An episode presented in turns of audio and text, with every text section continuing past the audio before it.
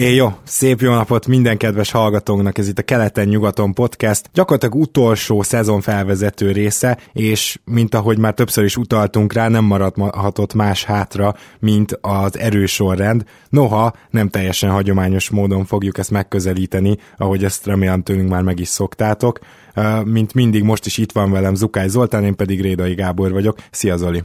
Szia Gábor, örülök, hogy itt lehetek, és természetesen, hogyha arról beszélünk, hogy melyikünk nem fogja hagyományos módon megközelíteni ezt a témát. a vágyfülű hallgató nézőink, mert tudhatják, hogy az valószínűleg én leszek. Így van, de azért mondjuk úgy, hogy ha más nem, akkor kategóriákat én is írogattam most, ez is már a te hatásod, és a másik dolog, ami fontos, hogy megköszönjük a Lakihegy Rádiónak azt, hogy támogat minket a profi stúdiótechnikával, illetve a kezdő 5.hu hírportálnak, ugye hivatalos podcastjai lehetünk, és nem utolsó sorban természetesen a stars.hu-nak, akik a névadó szponzoraink, és akik reméljük, hogy nem csak minket támogatnak, hanem titeket is ellátnak esetleg hasznos holmikkal, jó akciókkal.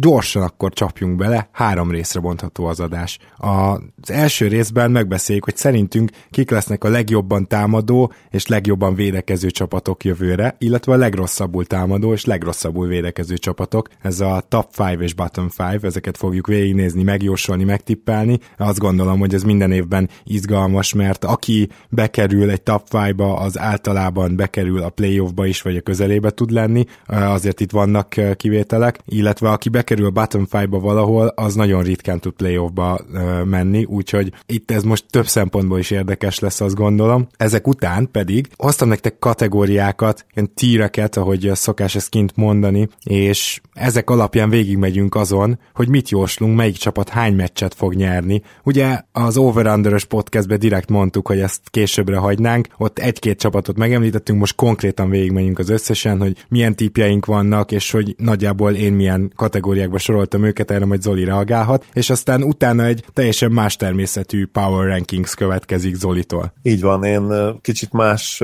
oldalról fogtam meg ezt a dolgot, mint általában. Az egyik veszőparipjám sok közül, mint már tudhatjátok, az, hogy a csapatok jövője hogy néz ki. Ugye nem titok, hogy én a, kb. az NBA felét felrobbantanám, ami így a keretüket illeti, és én inkább innen fogtam meg ezt a, ezt a dolgot. Az eleje az én power rankingemnek szerintem hasonló lesz, mint a, mint a Gáboré, de utána nagyon nagy szórás lesz nálam, mert ott már nem feltétlenül az volt a szempont, hogy mennyire jó egy csapat jelen pillanatban, hanem inkább az, hogy van-e olyan játékosuk, aki, akire egy nap lehetne például bajnokcsapatot építeni, vagy van-e olyan játékos esetleg, akiből lehetne majd uh, ilyen játékos majdanán. Úgyhogy picit messze pont lesz, mint Gáboré. Ahhoz, ahogy én nézem az NBA-t, szerintem ez jobban illik, és uh, így legalább kaptok egy kontrasztot is a két uh, erős sorrend között. Ide szúrnék be gyorsan egy szolgálati közleményt, mert hogy Guber Péter keres olyan hallgatókat, olyan embereket, akinek a szakdolgozata vagy tanulmánya fantasy sportok, és elsősorban persze a kosárlabda témakörében íródott, vagy kosárlabda statisztikákról szól, de alapvetően is, hogyha valahogy a kosárlabdához van köze a szakdolgozatodnak, kedves hallgató,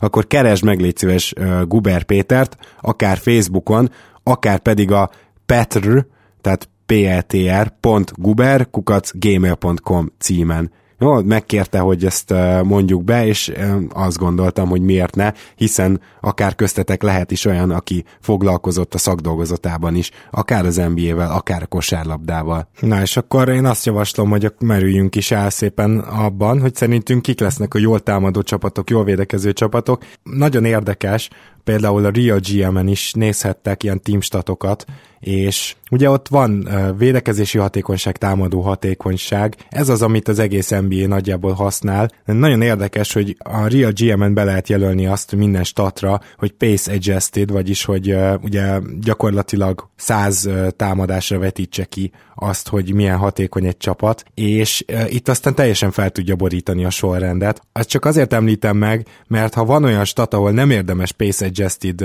dolgokat nézni, vagy tényleg csak az érdekesség kedvéért, akkor az pont ez. Ugyanis egy csapat például lehet, hogy azért pörgeti fel a tempót, mert elsősorban támadó csapat akar lenni, még lehet, hogy azért lassítja le, mert tudja, hogy nem olyan jó támadásban, ezért sokkal több időt hagy magának a támadások véghezvitelére, viszont a védekezésre odafigyel, mondjuk nem megy annyira támadó lepattanókért, de mindig visszaér, tehát megakadályozza a gyors indításokat. Szóval itt igazából magának a támadó és védekező hatékonyságnak a, a része, illetve szerves része a pace, a tempo, a taktikának a szerves része, és ezért szerintem itt bár érdekes minden csapatot egy szintre hozni, de nem annyira meghatározó, hogyha ezt nézzük, hanem inkább meg kell nézni úgy, ahogy van, hogy hány pontot kapnak, illetve hány pontot dobnak.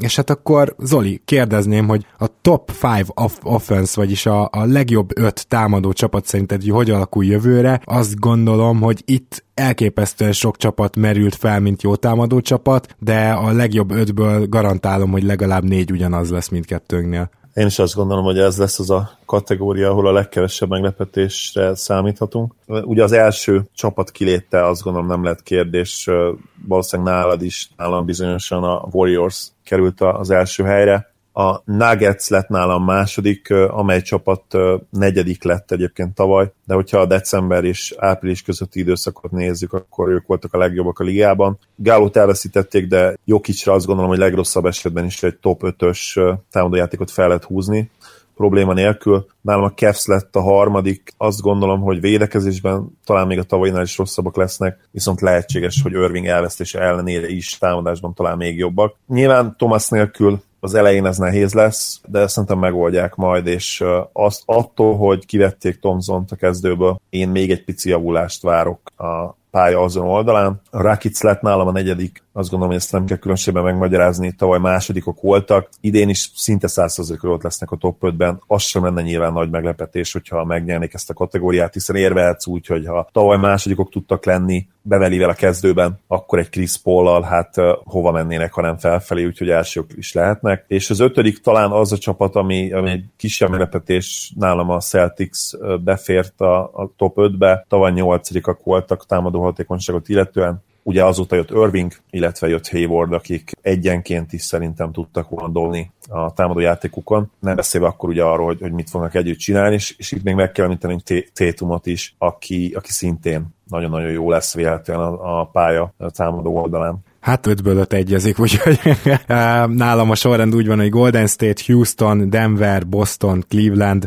Én azt gondolom, hogy ezen nem is érdemes se vitázni, se összeveszni, szerintem mind a ketten el tudnánk képzelni a másik sorrendjét is. A Clevelandet nem várom annyira magasra, mint te, talán ez, illetve a Houston-t magasabbra várom, mint a Denver, de hát ezek tényleg apróságok, meg pár tized ponton múlhat majd, viszont írtam fel még csapatokat, még pluszba is, akiket mindenképpen megfontoltam, és ha más nem, akkor legalább gondoltam, megemlítem őket. Szóval én arra gondoltam, hogy a Clippers esetleg becsúszhat az ötbe, aztán végül kimaradt, de a hatodikok lesznek nálam. Gondolom te neked is a Clippers azért eszedbe jutott. Mindenképpen, ugye Teodosic passzjáték terén nem hogy tudja majd pótolni Chris Paul, de, de akár még egy nagyon picit jobb is lehet. Nagyon sokan úgy gondolják, hogy Teodosic jelen pillanatban az NBA legjobb passzolja. Annak ellenére ugye, hogy még egy hivatalos alapszakasz mérkőzés sem játszott. Én is ezen a véleményen vagyok. Itt nyilván a kérdés az lesz, hogy hány játékpercet tud majd a pályán tölteni. Igen és a másik csapat, amelyik egy pici előrelépést várok, nem olyan nagyot, ez a Toronto Raptors, őket tettem hetedik helyre, én azt gondolom, hogy főleg a mai preseason meccs alapján, tudom ez nagyon-nagyon bután hangzik, de ma a Detroit is és a Toronto is a teljes rotációval játszott, tehát alapszakasz meccset játszottak. Úgy tűnik, hogy azért lesznek szenvedős estély a Raptorsnak, de, de ezzel a tripla szórással biztos vagyok benne, hogy, hogy hatékonyságban, meg, meg főleg támadó potenciálban emelkedni fog a Toronto Nimbusza, szóval nálam ők a hetedikek, a Minnesota a nyolcadik, mert hogy egy dolgot el lehet mondani arról a csapatról, hogy váraton top 10-ben lesz. Támadásban az OKC kilencedik, ugye tavaly a középmezőnyben voltak, és szerintem ennél erőre fognak lépni, de azért azt nem gondolom, hogy, hogy ilyen hihetetlenül top 5 szintig repíti majd George és Carmelo Anthony őket, mert azért tudnunk kell, hogy azok a csapatok, akik rendszer szinten sok triplát dobva, illetve ilyen nagyon változatos passzjátékot játszva tudnak érvényesülni, esetleg nem annyira a sztárjaikra alapozva, persze kell oda sztár is, hogy jól befejezzen, azok általában hatékonyabbak, mint a sztár köré, vagy sztárok köré felépülő offense. Úgyhogy ezért gondolom, hogy az OKC csak a 9 lesz, és a spurs írtam be tizediknek, akiktől egy kis visszaesést várok ezen a téren, de még mindig top tízesek, illetve megemlítettem még itt, mondom, tényleg alig bírtam magammal, Portlandet, a Washingtont és a Philadelphia-t. Én nem lepődnék meg, a tényleg ez lenne az első 13. Nagyjából a felsorolt nevekkel gondolom egyetértesz. Mindenképp, ugye a Raptors évek óta ott van a top 5 környékén, tavaly hatodikak voltak. Szerintem volt olyan év is, amikor ben, bent voltak a top Vol, Voltunk top 5-be, igen, igen. Az volt a jó, hogy most előző évben, annak ellenére, hogy ugye a playoff gyengében sikerült, top 10-ben volt védekezésbe is a Raptors, eh, illetve támadásba is, és egyébként ez most sem fog változni szerintem, ezt már egy előre bocsátom. Illetve talán még annyit tennék hozzá, hogy a Portlandet és a Washington lehet, hogy valaki hiányolja az első tízből, bár az elhangzott nevek mellett nem biztos, de én azt gondolom, hogy mind a kettőjüknél vannak olyan vélhető problémák, ami miatt nem biztos, hogy ilyen uh, Uber offense tudnak tolni. A Washingtonnál elsősorban gondolok arra, hogy rögtön egy sérüléssel kezdenek, illetve arra, hogy mennyire szűk, mennyire vékony az a keret. Portlandnél pedig arra, hogyha a McCallum Lillard Harkless, Aminu, Nurkic ötösből bárki lesérül, és az öt felsorolt játékos közül legalább három sérülékenyebb, akkor én szerintem azt nem csak védekezésben, támadásban is megszenvedik, úgyhogy ezért nem tudtam őket berakni a top 10-be. Hát meg azt is említsük meg, hogy tavaly például a hetedik helyzet Wizards és a tizedik helyzet Wolves között volt összesen nem egész négy, vagy egy kicsivel több, mint négy tized pont Na igen. szakadék, ami a offensive ratinget illeti, úgyhogy nehéz ezt itt tényleg megtippelni. És De... egyébként az első helyek is ugyanez igaz, tehát a top 3 is valószínűleg ilyen egy-két pont fogja elválasztani a csapatokat egymástól. Egyébként abszolút egyetértettem azzal a kibővített listával is. A Spurs szerintem ott marad a top 10-be, de azt nehéz vizionálni, hogy odaférhetnek a top 5-be, illetve hát a Wizardsban azért ugye az alap keret és a, a legjobbak szinte bizonyosan oda fogják őket juttatni valahová a top 5 környékére. Tavaly, tavaly ugye hetedikek voltak. Tehát akkor a Wizardsot azt jelentősen, tehát azt betetted volna a top 10-be a helyemben. Betettem volna őket, mondjuk, hogy hova azt nem tudom pontosan, de lehet, hogy a 8.-9. hely környékére hasonló a tavalyihoz. Hát igen, benne van a pakliban egyébként, abszolút. Bottom 5 defense folytatjuk, tehát a legrosszabbul védekező csapatok, ezeknek mindig van egy ilyen saját varázsa, hogy szörnyű őket nézni, és sosem lenne az ember a szurkolójuk, és hozzáteszem, hogy a Raptors, mielőtt jött ez az áttörés, akkor így fogalmazok, többször csinálta meg azt, hogy az első hely környékén volt támadásban, és a 30. hely környékén védekezésben, és ugye azt gondolná az ember, ó, micsoda fan csapat lehet, meg biztos rohannak, meg minden. Nem jó ezt nézni egy szezonon át, higgyétek el nekem. Most szerintem csomó csapatnak a szurkolója egy magában mondja, hogy tudom, tudom, Gábor, akkor tudom, tehát, hogy a Lakers például garantáltan, de, de nem, nem jó ez, és kiknek lesz nem jó ez a kérdésünk. Kezdem én, nálam torony magas esélyes az utolsó helyre, a legrosszabb védekezés helyére az említett Lakers gyakorlatilag mondhatjuk, hogy Mozgovnak nem volt sok haszna, de legalább nem volt rossz védő. Na, ehelyett jött ilyen szempontból Brook Lopez, illetve ugye lesz egy rookie kezdő irányítójuk, lesz az a Jordan Clarkson, akit a legrosszabb védőnek tippeltem. Lehet, hogy te is, már nem is emlékszem két adásra ezelőtt, de hogy szóval azért Clarkson maradjunk annyiban, hogy nem lesz túl erős védekezésben. Lesz az az Ingram, akiben a potenciál ott van, de azért nem tudjuk, hogy most rögtön esetleg kitör, és hogyha meg kitör, akkor is lehet hogy nem védekezésben fog előbb kitörni. És ez a Julius Randall, aki szintén gyakorlatilag a posztján, hát maradjunk annyiban, hogy nem túl jó védő, azért sokat fejlődött Volton alatt, de hát ez a kezdő ötös, ez úgy néz ki, hogy, hogy szerintem ezt nem fogja tudni alulmúlni senki és őszintén mondom, hogy Volton jó pár dolgot már így megjelenített a Lakersbe a Warriors eh, háromszög rendszeréből, de védekezésben én még nem igazán érzem ezt. Ugye ők is elkezdtek switchelni, meg váltani folyamatosan, csak hát eh, erre sem nagyon képesek a játékosok, és nem is tudom, hogy Brook Lopezzel ezt majd hogy csinálják meg. Most a, a második helyen a New Yorkot írtam fel, a harmadik helyen a Suns-t, a negyedik helyen a Minnesota Timberwolves-t, akiknél gyakorlatilag ezzel azt mondom, hogy nem fognak tudni kitörni ebből a bottom five védekezésből. Ezt már sokszor taglaltuk, hogy igazából Rubio elvesztése fájhat, Butler érkezése jót tehet, de én már tippeltem azt, hogy Tibodot rúgják ki elsőnek, azt is tippeltem, hogy Minnesota nem jut playoffba, ezt valahogy meg kellett itt jelenítenem, úgyhogy szerintem a Minnesota továbbra is top 5-be lesz, már mint hogy bottom five-ba, és a dallas írtam még fel ide. Nálad hogy néz ki ez az ötös? Akkor ezt gyorsan én is felsorolom őket. Nálam a Mavs, a Knicks, a Cavs, a Suns és a Lakers lett rajta ezen a listán, tehát három csapat megint egyezik a kettőnk listáját összehasonlítva a Mavs-et, hát ott, ott talán egy pici magyarázat kell. Kárlánynak az, az igazság, hogy nincs olyan pillanatban olyan emberanyaga, ami jó védekezést eredményezhetne. Noel nyilván segíthet, és segít is majd, azt gondolom, de ugye ő nem fog kezdeni. Van ez a Dörk probléma, ami ebből a szempontból probléma, ugye imádjuk Dörköt, de őt ma már hát valószínűleg csak centerként lehet játszatni védekezésben. Amikor erőcsatárként van fent, akkor gyakorlatilag katasztrófa minden védekezésben a Mavs-nél. A Knicks-et láttam most az előző szezon során párszor, semmit nem fognak tudni javítani a tavaly védekezésen, azt gondolom. Gyakorlatilag az egész kezdőjükből az egyetlen uh, igazán jó védő az ugye KP, és uh, ő is azért ebben egyetértettünk talán, hogy védekezésben egy picit azért centernek lenne jobb, de nem azt fog játszani. Így van, pontosan centerben lenne jobb védekezésnek. Védekezésben én azért remélem, hogy ott fog játszani, de ugye ez képléken tavaly azt hiszem hogy a védekező possession talán 30%-ában volt centerként bent, egyébként 70%-ban ugye próbálta kergetni a, a periméter dobókat, mert ugye ma már sajnos, vagy ilyenkor sajnos az erőcsatát poszton is ilyen, ilyenekkel találkozik az ember. Nem gondolom azt, hogy ki tudnak törni ebből a szerepből. Tényleg a két legjobb védőjük az ugye képi lehet, aki lehet, hogy nem center poszton tud majd játszani védekezésben, illetve Nili Kina, aki újonc, és ki tudja, hogy mennyit fog játszani, vagy hogy egyáltalán fog-e kezdeni az elején. Ugye ott még vannak lehetőségek, nem tudom, hogy esetleg Jacket össze tudják-e drótozni, annyira nem valószínű mondjuk, de meglátjuk. Nyilván az ideális az lenne, hogyha egyébként is tankolnának, és, és kezdhetnének a fiatalok. A suns nem kell magyarázni, azt gondolom, nem túl jó egyéni védők. Jackson mondjuk nagyon jó lesz, de ugye újoncként nem tudom, hogy me- mekkora impactja lesz. Egyébként évek óta ott vannak a, a legrosszabb védekező csapatok között. Na és akkor a Cleveland maradtak itt viszont szerintem egy picit magyaráz meg, mert azért a bottom five az erősnek tűnik. Hát figyelj, tavaly 21-ek voltak, és én azt gondolom mondhatjuk azt, hogy a, az Irving Thompson cserével, bár Irving is ugye pocsékvédő, de helyette érkezett nem csak, hogy a liga legrosszabb védője, de lehet, hogy az NBA történetének egyik legrosszabb védője. Ugye Thomas. Igen, Thomas személyében. Thompson mondtál, de említsük meg tényleg Thompson-t is, aki meg kikerül a kezdőből. Thompson mondta megint? Igen, nem, nem Már hozzász, hozzászokhattak néző hallgatóink. Igen.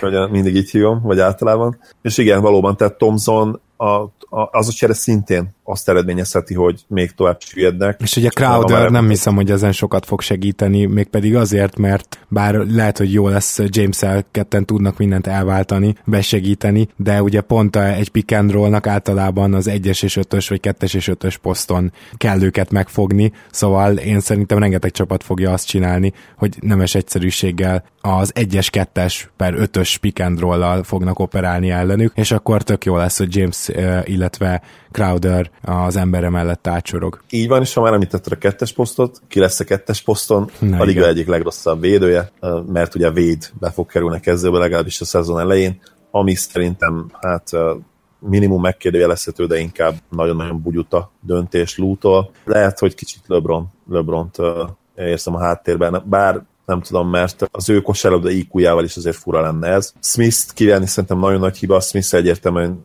lényegesen jobb védő jelenleg, mint véd. Véd az elmúlt két-három évben tényleg a, a liga egyik legrosszabb védő volt a posztján, és, és ez nem néz ki jól egyébként úgy sem, hogy, hogy az elején nyilván nem Thomas lesz bent, de hogyha mondjuk ez megmarad, és, és amint Thomas visszajön, szintén mondjuk egy Thomas véd, hátvéd párossal indulnak neki, hát az nagyon-nagyon bajos lesz. És akkor még azt el sem mondtuk, hogy Rózzal sincsenek sokkal jobban kint a vízből, tehát hogy... Igen, rossz is akartam említeni, hogy ő, ő meg a, szintén egyébként ott van, szerintem a top 5-ben, ami a legrosszabb védőket illeti az irányító poszton és akkor Lábot is említhetjük, aki szintén ott van szerintem a top 5-ben a posztján. Á, picit én úgy gondolom, hogy tavaly, tavaly ebből kiemelkedett, és ő igenis uh, belefejlődött a középmezőnybe, és neki még jobbat is fog tenni, hogy centerként védekezik, úgyhogy... Még ez tény, igen, ez tény egyébként. Én ezt a döntést az elején ekésztem, de egyébként logikusan végig gondolva, ha valahol Láv jobb teljesítményt tud nyújtani védekezésbe, az tényleg pont a center pozíció, mert ember ellen azért ő nem olyan rossz, tehát a, a tömegét, főleg a mai centerek ellen azért tudja használni. sokkal bajosabb az, amikor neki rohangálnia kell ide-oda. Nem szerepeltetted uh, a minnesota egyébként az ötösödben, szerinted körülbelül hanyadik helyig emelkedhetnek, mert hogy, hát, mert hogy akkor nincsenek benne a bottom five-ban? Én azt gondolom, hogy Tibodó impactje, mert valami azért kell, hogy legyen neki, tehát most már tényleg, ha, ha most, most se tudja minimum egy közepes védőcsapattá változtatni ezt a wolves akkor, akkor el kell, hogy vegyük, vegyünk tőle utólag minden kreditet, úgymond a, a 2008-as Celtics bajnoki címmel kapcsolatban, mert az tényleg számomra legalábbis azt jelenti, hogy, hogy az ott akkor Garnett volt 95%-ban, és, és nem pedig Tipodó. Az mert érdekes. Itt, a Butlerrel együtt sem tudja tud, tud ebből a miniből tényleg legalább egy top 20-as védőcsapatot csinálni, az, az a számomra más nem, nem mond tényleg, csak ezt. Butler azt gondolom, hogy ér annyit, hogy mondjuk olyan 20 22. hely környékére repítse őket, és ha mondjuk Tibodó tud még egy kicsit tényleg varázsolni, akkor olyan 17 18-ak lehetnek. Én nem gondolom azt, hogy megint ott lesznek a top 5 legrosszabb védekező csapatban. Ha mégis, akkor az egyetemen azt fogja jelenteni, hogy sem Towns, sem pedig Wiggins nem tudott előre, előre lépni. Sem a rendszer, igen. És, és, rendszer. Hát igen, és hogyha ugye bottom 5-ba maradnak védekezésben, akkor nagyon bajos lesz a playoff, főleg, hogyha még támadásba is esetleg egy picit visszaesnek, de hát ez kérdés bajos lenne szerintem is, mert ott azért nem lepne meg, hogyha egy nagyon picit visszaesnének. Megmondom miért, mert Rubi, Rubiónak azért odaadták a kezébe a labdát az előző szezonban a kezdeti problémák után, tehát Tibodó ami szimpatikus volt egyébként tőle, hogy hagyta ezt a, ezt a makadságát, és utána már nem leküldte a sarokba Rikit, hanem tényleg odaadta kezébe a labdát, és onnantól ez nagyon jó volt a, a Wolvesnak a támadó játéka. Azt hiszem, hogyha ha kiszámolnánk azt a offenzív ratinget, és voltak erről kimutatások is, amikortól odaadta tulajdonképpen a, a kulcsokat a spanyol kezébe, utána egyértelműen bőven top 10-be voltak, de lehet, hogy ilyen top 6 környéke, mert ugye a szezon végére azt hiszem, hogy 8 lettek. Igen. Szerintem ebből biztos, hogy fognak veszíteni. Butler kiváló támadó játékos egyébként, hát ugye nem irányító. Elkezdett szervezni az elmúlt években, de azért mégsem lesz akkor impactja szerintem. Ez így nem igaz, tehát összességében nagyobb impactja lesz, de mégis szerintem veszítenek annyit összességében támadásban, hogy, hogy kicsit hátrébb csúszanak, plusz nyilván az is belejátszik itt, hogy össze kellene szokni, ami, ami soha nem egyszerű. A lakers kapcsolatban pedig abszolút egyetértek veled, ott Lopez miatt egyértelműen hátrébb fognak csúszni, és bár egy napból szerintem kiváló védő lehet majd, hát az biztos, hogy nem jövőre fog bekövetkezni, úgyhogy ott is szerintem egy kicsi visszaesés lesz majd az előző szezonhoz képest, bár ugye ott elég erős rotációk voltak már az irányító poszton, főleg miután ugye elcserélték russell Hát igen, és hát ráadásul, ha csak nem hívnak Chris Paulnak, általában az irányító posztról nem lehet megváltani a védekezést, úgyhogy még ez sem annyira biztató, azt gondolom a Lakers fanoknak. Nézzük meg azt, hogy nálam kik merültek még fel, ugye a Denver, nálam kicsúszik a top 5-ből, de, vagy bocsánat, bottom 5-ból védekezésbe, de éppen hogy. Te egy picit előrébb várod őket, azt mondtad, hogy akár a 20.-22. hely környékére a Washington, ez szerintem meglepetés lesz, de a Washington vissza fog esni védekezésben. Philadelphiát bizony ebbe az utolsó tízbe várom.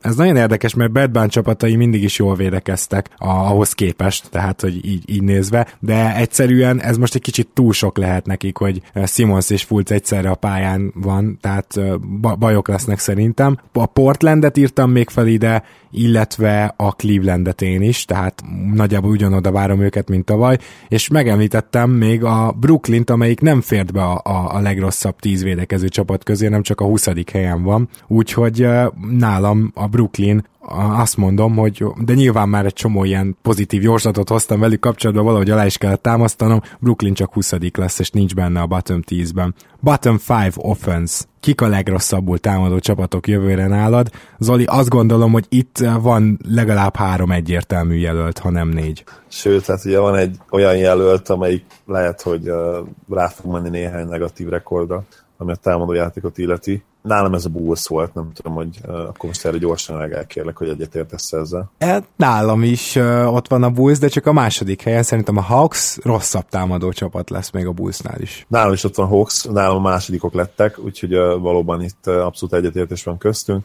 Nálam a harmadik a Pacers lett, azt gondolom, hogy nem kell annyira indokolni, elveszítették a franchise játékosukat, hogyha valaminek a mentén ők sikeresek lehetnek, azt szerintem mindenképpen a, a védekezés lesz. Támadásban azt gondolom, hogy nem várhatunk tőlük sok mindent, még úgy sem, hogy egyébként Oladipo nem rossz játékos, és a Magic lett nálam a negyedik, és gondolkoztam a Netsen vagy a Pistonson, végül én a Netszet raktam be a hm. Boron 5 támadó játékba, amiatt hogy elveszítették azért Lopez-t, aki stabilan és, és egészen jó hatékonysággal tudott azért 19-20 pontokat betenni az elmúlt években. Hmm, erre, erre majd reagálok, mert a Netszet itt is egy picit fejebb raktam, azért itt már nem annyira, de, de alapból ugye nálam is Atlanta, Chicago, és nálam az Orlando a harmadik, és bevallom őszintén, hogy az Indiánát nem írtam be a top 5-be, mégpedig azért, mert én egyszerűen azt gondolom, hogy a, az Atlanta, a Chicago és az Orlando, ők nagyon-nagyon mélyen lesznek, tehát ők nagyon-nagyon rossz offense lesznek, viszont a Sacramento-t és a Detroitot még mindenképpen az Indi elé sorolnám. Ugye a Sacramento-nál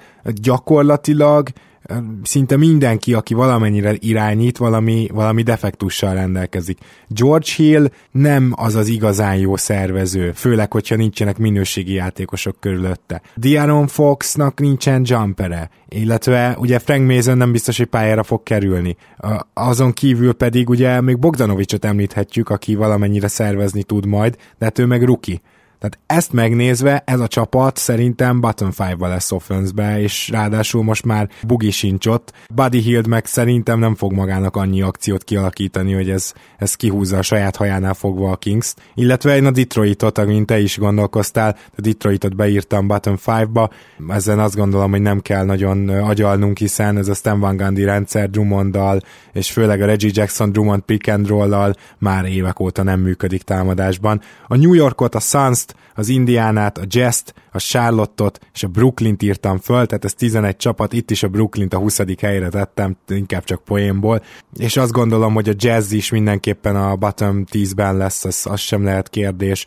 A Charlotte ott sajnálom, de szintén beraktam, a Suns meg a New York pedig hát nem jó szezon elé néz, tehát hogy, hogy azt hiszem ezek egyértelműek nagyjából.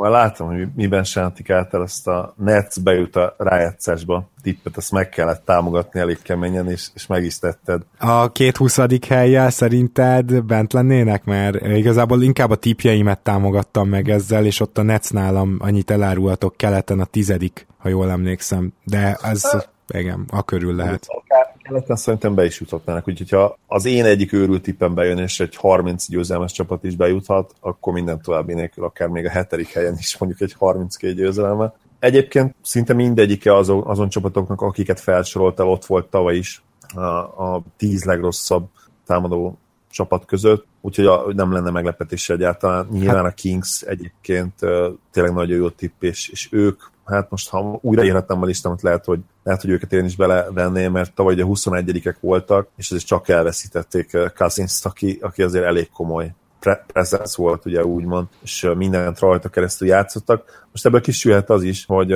most nagyon jól meg fogják osztani a labdát, és, és mondjuk Bogdanovics annyira jó lesz, mint amennyire tudom, hogy te is várod, meg én is. Akkor elképzelhető, hogy kicsúsznak, épp hogy ugye a bottom 10-ből, de az, az szinte biztos, hogy nem lesznek ott mondjuk a legjobb 17-18 támadó csapat között.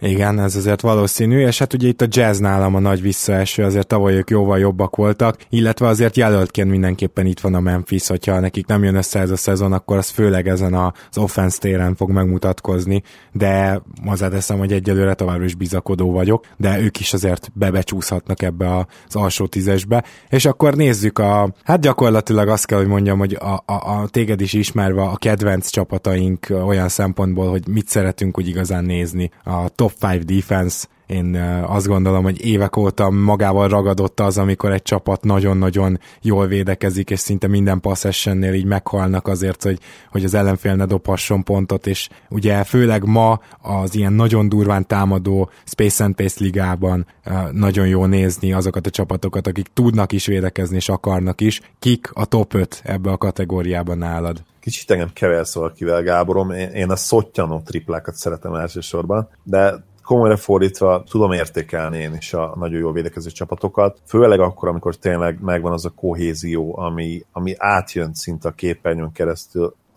Úgy mondtam ezt egyszer korábban, hogy átizzadnak a játékosok a képernyőn keresztül, és azért szeretem nagyon a Warriors-t, mert bennük megvan ez is, és pont ezt teszi őket annyira rohadtul dominánsá, hogy, hogy a pálya mindkét oldalán ők, ők élnek, és pont ezért várom őket az első helyre, majd a, a top 5 védekező csapatok között. Ha pace adjusted védekezés nézünk, tavaly torony magasan megnyerték ezt a listát. Egyébként azt hiszem a sima defensive rating alapján másodikak voltak a Spurs mögött. Szinte kizár dolog, hogy kicsúszanak ebből a listából. Szerintem még a egyébként védekezés szempontjából bajos 2015-2016-os szezon során sem csúsztak a top 5-ből, úgyhogy ez most se fog megtörténni a keretük még tovább fejlődött, és most már van a, a cserepadon is egy olyan fiatal Jordan Bell személyében, akire bármikor lehet számítani a védő oldalon, akár erőcsatár, akár center poszton. A második választottam a jazz lett, azt gondolom, hogy bár támadásban nyilvánvalóan vissza fognak esni valamelyest, védekezésben akár még jobbak lehetnek, tavalyi szezonban, ha emlékezetem nem csal,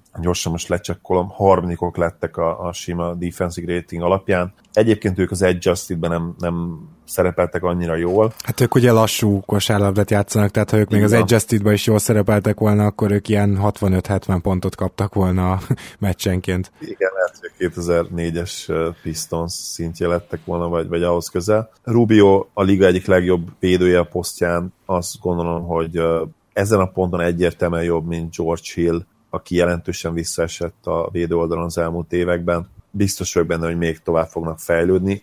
Hayward elvesztése nagyon picit fájhat a védő oldalon, de azt gondolom, hogy tudják majd őt pótolni, és amíg Gobert ott van, addig, addig nem lehet probléma egy, egy top 5-ös védekezést összehozni. Az első olyan meglepetés csapatom, akire lehet, hogy talán te nem számítottál, az a Pelicans. Nálam idén ott lesznek a legjobb védőcsapatok között tavaly kilencedikek voltak. Cousins egy alulértékelt védő, támadásban masszívan túlértékeltnek tartom őt, védekezésben viszont alulértékeltnek. Azt gondolom, hogy ez a, ez a duo védekezésben is összeérhet erre a, az idényre, és bár a periméteren ugye lesznek problémák, ettől függetlenül előre tudnak lépni, és, és be fognak tudni kerülni szerintem a top 5-be. A negyedik nálam a Thunder lett, aki szintén talán egy picit meglepetés lehet. Anthony lesz az egyetlen bajos elem, úgymond a kezdőben viszont ha ő erőcsatárként tud védekezni, akkor ott szerintem nem lesz nagyon nagy problémája. Nyilván attól, attól is függ, hogy ki lesz szép az ellenfél. Azért van például a Warriors és a, és a Cavs akár, akik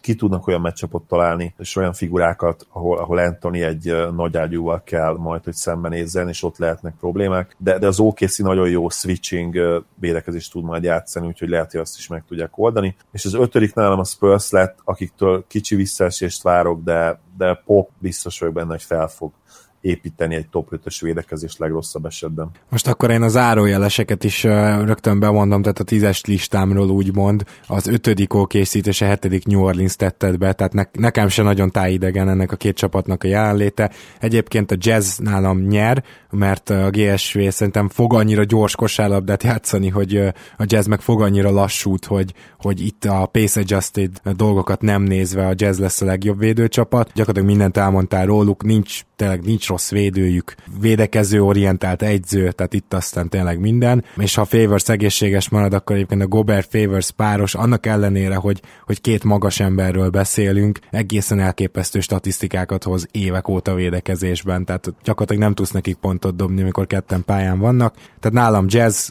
Golden State, a Spurs-t meghagytam harmadik helyen, megértem, hogy miért válsz visszaesést tőlük, csak egyszerűen nem merek a Spurs ellen fogadni. A Memphis-t hoztam be negyediknek, amelyik csapat szerintem idén ugye gyakorlatilag olyan atletikusabb játékosokkal erősített, és pont az öregek mentek el, hogy a védekezés lehet az, amiben még jobbak lesznek, és azt ne feledjük el, hogy tavaly is azt hiszem hatodikok vagy hetedikek voltak, és ilyen Bulls meg ilyesmi volt, el, Bulls Atlanta például előttük volt, tehát ha, ha csak minden marad a tavalyiban, akkor is előrébb jönnek valószínűleg, illetve a Charlotte Hornets-et behoztam ötödik helyre, nem tudom, a Memphis meg a Charlotte valószínűleg neked is egy tízes listán már gondolom ott lenne. A Charlotte mindenképp ugye Dwightot ha már nem is értékelem olyan magasan, nem is teszem olyan magasra a listákon, mint régen védekezést, védekezést illetően. Ettől függetlenül azért nagy segítség ott, ő szerintem be tudja őket hozni mindenképp a top 10-be, tavaly hiszem nem voltak benne. A, a Grizzlies szintén nem kérdés, tavaly azt hiszem hetedikek voltak, vagy nyolcadikak. Hét ott az lehetnek, azt hiszem, igen. Hetedikek, ott lehetnek abszolút. A, aki nagy kieső lesz nyilván, az a Clippers, tavaly ott voltak a top 10 közelében, 12 nekik ugye nyilván nem lesz esélyük, illetve említetted ezeket a tankoló, vagy nagyon-nagyon rossz csapatokat, akik szintén valószínűleg ki fognak esni. A Bulls nyilvánvalóan nagyon sokat fog veszíteni a védő oldalon Butler kiesésével, illetve hogyha tankolni akarnak, bár ugye mindig azt mondjuk, hogy direktbe ekte csapatok nem tankolnak, maximum nagyon rosszak. Akkor nem lenne szerencsés egy top 10-es védekezés, igaz? Igen, nem ártana nem összehozni azt, hogyha jó piket akarnak, már pedig ugye jó piket akarnak, meg Attila azt hiszem, hogy Doncsicsot akarja nagyon. Ah, hát ezt meg is értem, és egyébként én még felírtam ide a Miami-t, a Torontót és a Detroitot. Szegény Detroitnek az egyetlen, amit elmondhattunk tényleg az, hogy jó védekező csapat, talán beférnek a tízbe, a Raptors szerintem nagyjából a tavalyi szintet fogja tudni hozni védekezésben, 9. helyre írtam fel, és a hitet én felírtam szépen hatodiknak, mégpedig azért, mert Spolstra gyakorlatilag minél tovább marad egy maggal, annál feljebb mászik a hit a védekező ranglistákon, és egy nagyon jó védekező egyző, úgyhogy én nekem meggyőződésem, hogy ebbe idén is jók lesznek. És akkor gyakorlatilag végigértünk. Most akkor jöjjön az, hogy körülbelül mit várunk a szezontól. Számokban, ahogy szerintem egy erős sorrendet, illetve egy ilyen tippet mindenki ismer és lát, és aztán majd rámegyünk arra a kategóriára is, amit talán egy picit már máshogy tudtok majd értékelni. Talán kezdjük kelettel, és kezdjük alulról. Én ugye kategóriákat is csináltam, és az első kategóriámban egyetlen egy csapat van, nem tudom, hogy nálad is így van ez, a, kategória neve pedig top 4 vagy a halál ezt pedig a Chicago Bulls nálam egyedül uralja, ugye a top 4 természetesen a draftra gondolok, és arra, hogy utoljára lehet a legrosszabb mérleggel garantáltan top 4-ben lenni a drafton, ami most az idei draftra nézve egyébként jó dolgokat vetít előre. Top 4 vagy halál, halál kategóriámat azért egyedül uralja a Chicago Bulls, mert 17-es darab győzelmet jósoltam nekik. Egyetértek abszolút a gondolatmenettel, nálam még egy győzelemmel alulmúlják ezt, ha fogalmazhatok ennyire képzavarosan, és 16-66-os mérleggel végeznek majd most, hogy elmondtuk az első csapatot, rögtön tennék egy kitérőt, mert kedves hallgatók, honnan csináltuk ezt meg? Hát, hogy dicsekedjek el, csináltam egy Excel táblázatot, előző adásban is azt hiszem említettem, és, és ugye itt le tudtuk azt ellenőrizni, hogy összesen 1230 darab győzelemnek és 1230 darab vereségnek kellett összejönnie, úgyhogy nem csak a hasunkra ütve mondjuk be ezeket a számokat, hanem megvan egy teljesen kitöltött táblázata az Zolinak is, még nekem is, ez alapján próbáljuk így belőni az erős sorrendünket, és ezek szerint akkor Zoli, nálad is jelentős különbség van a Chicago és a következő csapat között, de az nálam már nem egyedül van, hanem a könnyű páncélosok kategóriában, tehát arra utalva, hogy azért itt a tank menni fog, de nem fogja tudni az első helyet megszerezni, ez pedig az Atlanta és a New York. 40, hú, de szeretnék, kettő együtt talán, tehát 24 győzelme van nálam az Atlantának, és 25 a New Yorknak. Igen, nálam is hasonló az összám, ugye az én erős sorrendem, a, a tírjeim úgymond a kategóriáim más szempont alapján lettek, de ugye ezt beszéltük már az adás elején, viszont ugye azt is beszéltük, hogy én itt elmondom a tippjeimet. Nálam az Atlanta 21-61-el végez, tehát 21 győzelem, a Nix pedig 20-62-es mérleget fog elérni. Mi nagyon remélem, hogy összejön, mert az én legnagyobb vágyálmam az, és akkor lehet, hogy itt Attilát megsértem, bár lehet, hogy egyébként nem is Doncsicsot akarja, és én emlékszem rosszul. Szóval az én vágyámom az, hogy képít és Doncsicsot együtt látassam az NBA-ben. Ők egyébként egészen jó barátok is, úgyhogy ez a 20 győzelem, ahhoz, ahhoz lehet, hogy elég lenne már. Bizony. A következő kategórián keleten ugye elfogytak, elfogyott az a három csapat, aki után kimondható, hogy azt várjuk, hogy tényleg tankoljanak olyan szempontból, hogy nem, nem direkt veszteni, hanem szarok is, és hogyha bárki bármikor megsérül, után ki is ültetik majd, mert, mert tényleg nem reális tőlük most többet várni. Van a következő kategória, ami négy csapatot tartalmaz, és szerintem a név mindent elárul. Kelet miattat szar kategória, ez pedig uh, magába foglalja az Orlandot, a Detroitot, a Brooklynt és az Indiánát, és akkor el is mondanám, hogy az Orlando nálam egy kemény 32 meccsre lesz képes, a Detroit 34-re, a Brooklyn 35-re, és az Indiana pedig 37 győzelemre. Az a közös bennük, hogy nem jutnak be a playoffba, viszont gyakorlatilag 30 és 40 közötti győzelmet tudnak csak elérni, és még mindig keleten vagyunk, és ez a, a elvileg a playoffért harcolók ligája lenne. De hát nem az. Nálam az Orlando 32-50-nel végez. Akkor ez teljesen ugyanúgy tippeltük, itt majd azt hiszem a tippjátékban sem fogunk tudni egymástól elkülönbözni. Igen, nagyon valószínű. Akkor ugye a Brooklyn volt még a következő csapat ebben a kategóriában, nálam ők 31-51-el végeznek. A Detroit nálam 30-52 mérleggel zárja az alapszakaszt következő tavasszal, és ugye ezzel a szezont is. A Pacers pedig 32-50-nel. Azt gondolom, hogy nekik nem lesz esélye a legrosszabb pikkekre, mert lesznek annyira balgák, hogy 30 plusz győzelmet érjenek el. Hát azért itt látjuk, hogy te itt a keleti alsó mezőnyt, nem rájátszásba jutó mezőnyt valóban elképesztően kevés győzelemmel vezeted, és mondjuk például én 37 győzelmet jósoltam az Indiánának, te ott csak 32-t, 35-öt mondtam a Netsnek, te ott csak 30-at, tehát hogy úgy érzed, hogy tényleg ekkora lesz a különbség kelet és nyugat között, ezt már ebből leszűrhetem, ugye? Jól gondolom. Abszolút igen, és nyilván itt most lehetne azzal is érvelni, hogy pont, pont azért, mert hogy kelet gyenge, és hogy ennyivel gyengébb kell lennie majd pár közép szarcsapatnak is, akinek ilyen 35-36 győzelmet el kell tudni érnie lesz is egyébként szerintem ilyen, de azok hát nem ezek a csapatok. Hát akkor nézzük meg a következő kategóriát keleten. Kelet miatt szar után van egy olyan kategóriám, mm, bocsi, ebbe azt hiszem neked is csak egy csapat fér bele, hogy Embiidnek mindig igaza van, ez pedig a Philadelphia azért, mert be fognak jutni a playoffba, nálam ez mindössze 38 győzelemre lesz szükségük. Nálam is bejutnak a playoffba, de nálam ezt 40 győzelemmel teszik meg. Én nagyon-nagyon szurkolok Embiidnek, és tényleg nem csak, hogy a liga egyik legszimpatikusabb játékos a véleményem szerint, de de, egy korszakos tehetség, és ha szerintem minden rajta múlik igazából a, a Sixers szezonjánál. Beszélgettünk már korábban, hogy, hogy mennyire lehetnek jó vagy rossz védőcsapat. Ugye tavaly Embiid nem játszott sokat 33 meccset, és azt hiszem, hogy lehet, hogy 31-et csak, és meccsenként sem volt ugye sokat pályán, bőven 30 perc alatti játékidővel. Viszont amikor a pályán volt, akkor a Sixers, hogy emlékszem, top 10-es védőcsapat volt, de lehet, hogy talán top 6-os is. Jól emlékszel, igen. igen. Úgyhogy ha ő pályán tud lenni idén, akkor azt gondolom, hogy nem, nem kérdés, hogy valahogy összehozzák azt a 40 győzelmet, mert támadásban biztos, hogy előre kell, hogy lépjenek. Hát kíváncsi leszek, én, én 38-ig mertem emelni őket, óvatoskodtam. Van megint egy külön kategóriám, ami teljesen külön áll, a Definition of Trade, Treadmill, ez pedig a Charlotte Hornets, nyilván egy picit azért a, maga a kategória a Charlotte-nak is szól, de egyébként 40 győzelmet várok. Ez 42 volt mindaddig, amíg meg nem tudtam, hogy Batum nélkül kezdik itt az első legalább egy hónapot, úgyhogy 40 győzelmmel nálam a Charlotte a hetedik lesz a konferenciában. Nálam is hasonlóan teljesítenek, én, én maradtam a 42 győzelemnél, amit ugye említettél, hogy neked az eredeti tipped volt. Azt gondolom, hogy Monk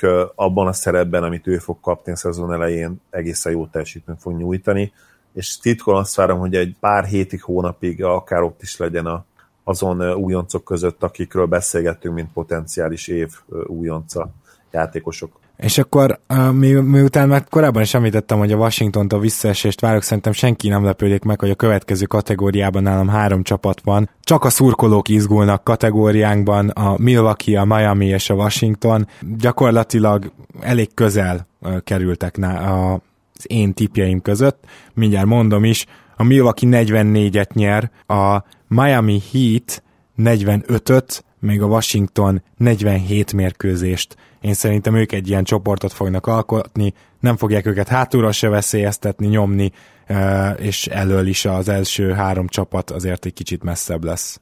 A Miami nálam is 45 mérkőzés nyer. Azt gondolom, hogy egyébként lehetne bennük még egy picivel több is. Nem hiszem azt, hogy annyira jól tudják kezdeni a szezont, mint amennyire jól befejezték az előzőt, úgyhogy ezért a 45 győzelem, ettől függetlenül stabil playoff csapat kell, hogy legyenek idén. A Washington nálam nem fog rosszul teljesíteni, 50 győzelmet jósoltam nekik, 50-32-es mérleget, és a Milwaukee is egészen sok meccset nyer nálam, és előre tudnak lépni, azt hiszem egy 4-5 meccsel. Tavalyhoz képest 49-33-as mérleggel fognak végezni. Szerintem Jannis és akkor itt Gábornak a shoutout, hogy jól mondtam a nevét, fejlődik megint annyit, hogy, hogy tudjon a, akár egy személyben is emelni annyit a csapata játékán, hogy hozzá tudják még csapni ezt a 3-4-5 győzelmet pluszba. Igen? Amit esetleg hmm. tőlük. Ja, hát ez az, amiben azt gondolom nem értünk egyet, mert sem Jánisztól nem várok olyan nem szintet. Az, hogy egy játékos annyira jobb legyen, hogy az 4-5 plusz győzelmet jelentsen a csapatának, azt azért az az sok. Tehát az nem olyan, hogy egy kicsit jobb lesz, hanem az, az jóval jobb lesz. Kicsit jobb lesz, attól még ugyanolyan eredményt is érhetnének el. Szóval nekem ez a problémám, és nem nagyon látom, hogy ki fog itt hirtelen fejlődni, ugyanis Tom Maker még szerintem nem tud akkorát fejlődni, azért hosszabb távú projekt. Brogdon meg szerintem egy tipikus ilyen, tehát mag, magas padló, alacsony plafon játékos, hogy Pontosan, most ezt végre igen. magyarra fordítsuk. Úgyhogy ezért azt gondolom, hogy a Bucks marad a helyén, és én ezért gondoltam őket csak 44 meccsre. Azért itt ez egy szép jelentős eltérés a két jóslat között, úgyhogy ezt érdemes lesz majd egész szezonban vizsgálnunk, hogy melyikünknek lesz igaza. És akkor van egy top tier kategóriám, top tier kategóriám, amelyik, amelyik három csapatot foglal egybe, tehát nem hiszem, hogy el fognak húzni. Ezt korábban is mondtam, hogy igazából a Boston és a Cleveland az most két nagyon jó emberanyaggal rendelkező gárda, és talentben talán már fölül is múlja mindkettő a Raptors, tehát a Cleveland James miatt magától értetődő, csak most itt az alapszakasz üzemmódot kell figyelembe venni, és hogyha azt venném, hogy csak talentre, akkor valószínűleg a Raptors külön lenne csak harmadik, és a másik kettő magasabban. De mivel ennek a két csapatnak most össze kell szoknia, szerintem nagyon közel fog végezni ez a három gárda. 52-52 győzelem a Raptorsnak és a Boston Celticsnek, 53-mal fogja megnyerni a Cleveland szerintem keletet, ami hát nem sok, valljuk be. Szóval nálam ők egy kategóriát jelentenek, egyébként a kategória neve az, hogy igen, ennyi is elég lesz. Jó név egyébként, és lehet, hogy igazad lesz. Viszont nem síralmas valahol, hogy gyakorlatilag most már akkor évek óta, mert tavaly sem beszéltünk már olyan keleti csapatról, amelyeknek esélye lett volna 60-65 győzelme. Nyilván tudtuk azt, hogy a Cavs-ben egyébként benne lenne ez. Tavaly mindenképpen még úgymond elit csapat volt, és azt mondom, hogy akkor a hawks kell visszamennünk, hogy 60 csapatos, vagy a 60 győzelmes csapat legyen keleten. Bezony. Hát, kicsit, kicsit síralmas ez is.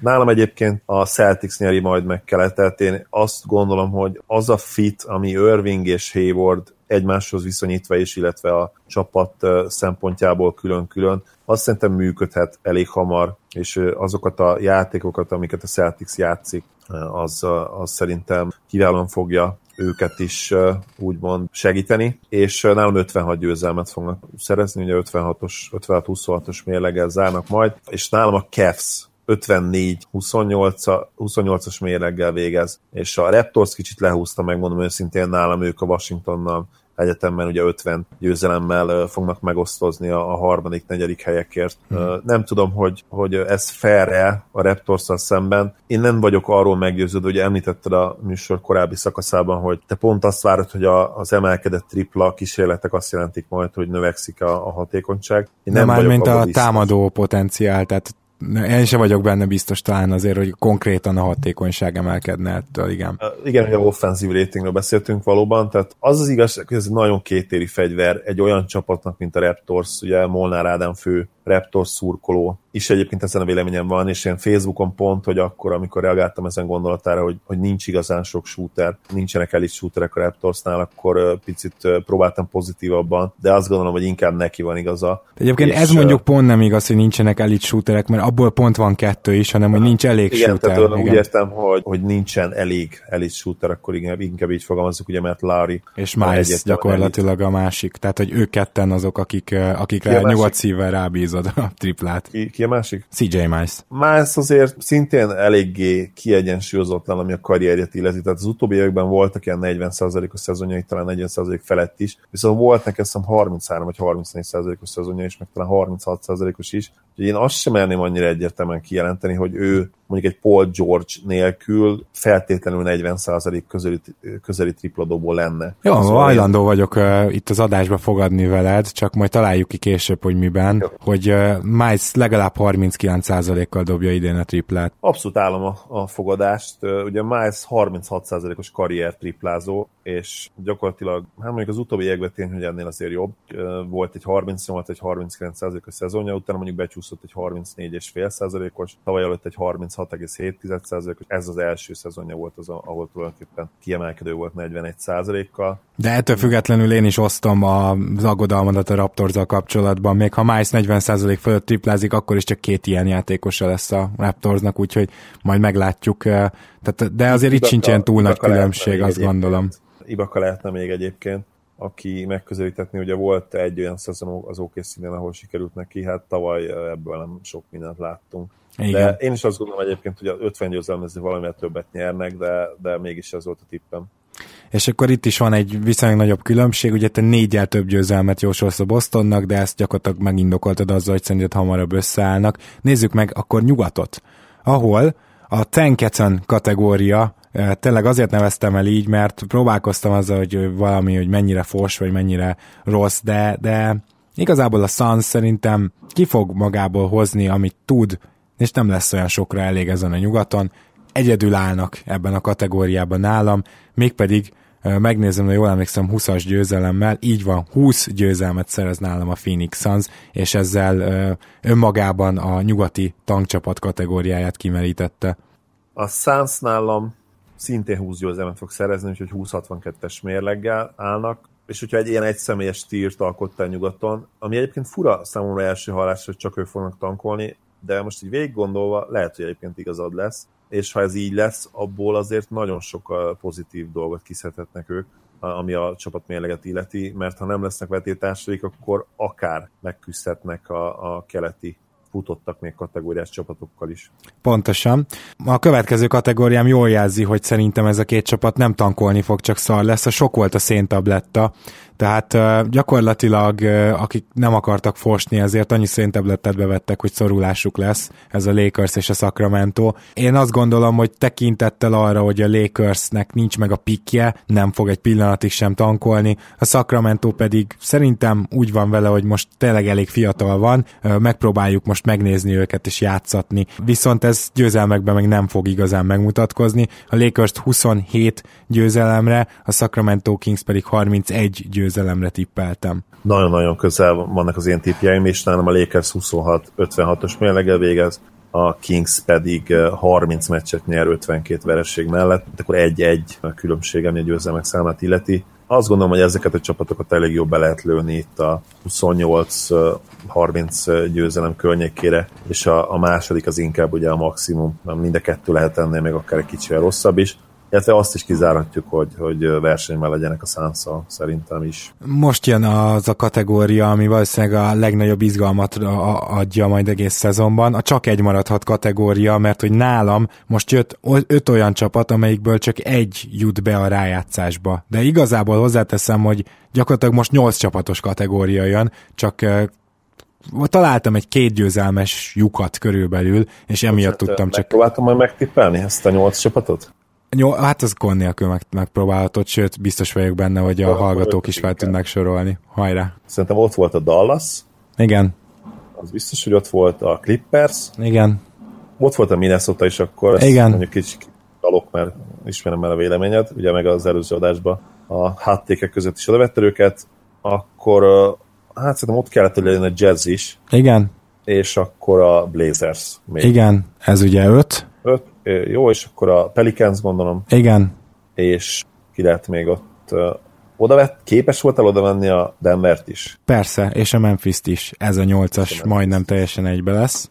Mondom, két, találtam egy két győzelmes lyukat, úgyhogy mindig meglátjátok, de csak egy maradhat kategóriámban a Dallas, a Portland, a Minnesota, a Jazz és a New Orleans van, és ebből nálam a New Orleans jut be a nyolcadik helyen a playoffba, és akkor mondom is a győzelmek számát. A Dallas, hát igen, tehát ők egy picit kilógnak lefelé, 37 győzelmet várok a Mavericks-től, főleg a tragikus védekezés miatt, amit már szerintem úgy említettünk és kibeszéltünk, és akkor menjünk egyel feljebb, 41 győzelmet várok a Portlandtől és a Minnesota-tól is, mind a kettőjüket 41-re, tehát 50%-osra tippeltem be, és 42 győzelmet várok a Jazz-től, és 43-at a New Orleans-tól. Tehát a Portland és a Minnesota szerintem egy szinten lesz, és a Jazz pedig egy győzelemmel le fog húzni a rájátszásról, és talán a New Orleans Pelicans jut be ebből az ötösből a nyolcadik helyen. Ez biztosan tehát ezt nagyon nehéz eltalálni ezt a nyolcas szerintem, és mindenképpen izgalmas lesz, és bőven lehet, hogy a felsorolt csapatok közül egyik másik sokkal jobb lesz, vagy esetleg leszakad. Azt is hozzáteszem, hogy a Portland például garantálom nektek most, hogy jól fog rajtolni. Tehát szerintem a Portland az elején lesz jó. Érdekes. Hú, van reagálni való. Most eszembe jutott az, hogyha valaki egy pisztolyt szorítana a fejemhez, és azt mondaná, hogy kell választanom egy csapatot, ahol meg kell tippelnem egy olyan intervallumot a mérleggel kapcsolatban, ahol ilyen öt győzelmen belül, vagy öt meccsen belül vagyunk. Tehát úgy értem ez alatt, hogy mondjuk egy csapat, bizt, én azt mondom, hogy biztosan 40 és 45 meccs között fog nyerni. Most ha, ha tényleg egy ilyen feladat lenne, én azt gondolom, hogy a Mavericks-emet választanám, mert én őket tényleg 33 és 38 meccs közé lőném be így. Szinte biztos vagyok abban, hogy ennél sokkal rosszabbak nem lesznek, mert ugye Carlisle, Dirk és az egész számomra egyébként iszonyan idegesítő hitvallás, hogy ne tankoljunk, legyünk jók, mert ugye Dörköt ki kell szolgálni az ut- utolsó éveiben, olyan csapat kell, ami kompetitív. Ugye hát ettől egy nagyon picit már hányingeren van, bár Dörköt nagyon szeretem, és annak örülök, hogy tényleg az ő utolsó évei nem feltétlenül teljesen haszontalanul telnek el. Viszont ugye az is teljesen egyértelmű, hogy a maximum győzelmek számát tekintve egyszerűen nincs több a csapatban, mondjuk ki. Akkor se, hogyha Smith egyébként berobban, és lehoz mondjuk akár egy ilyen véd-szerű újon szezon. A maximum szerintem akkor is ilyen 38 győzelem, győzelem körül lehet. Nálam végül egyébként 35 győzelmet szereznek, 35-47-es mérleget. Akkor ugye akiről még beszélnünk kell. Nálam itt jött a Minnesota és a Portland duója 41-41 győzelemmel és vereséggel. Igen, ugye itt nálam azért van egy éles különbség.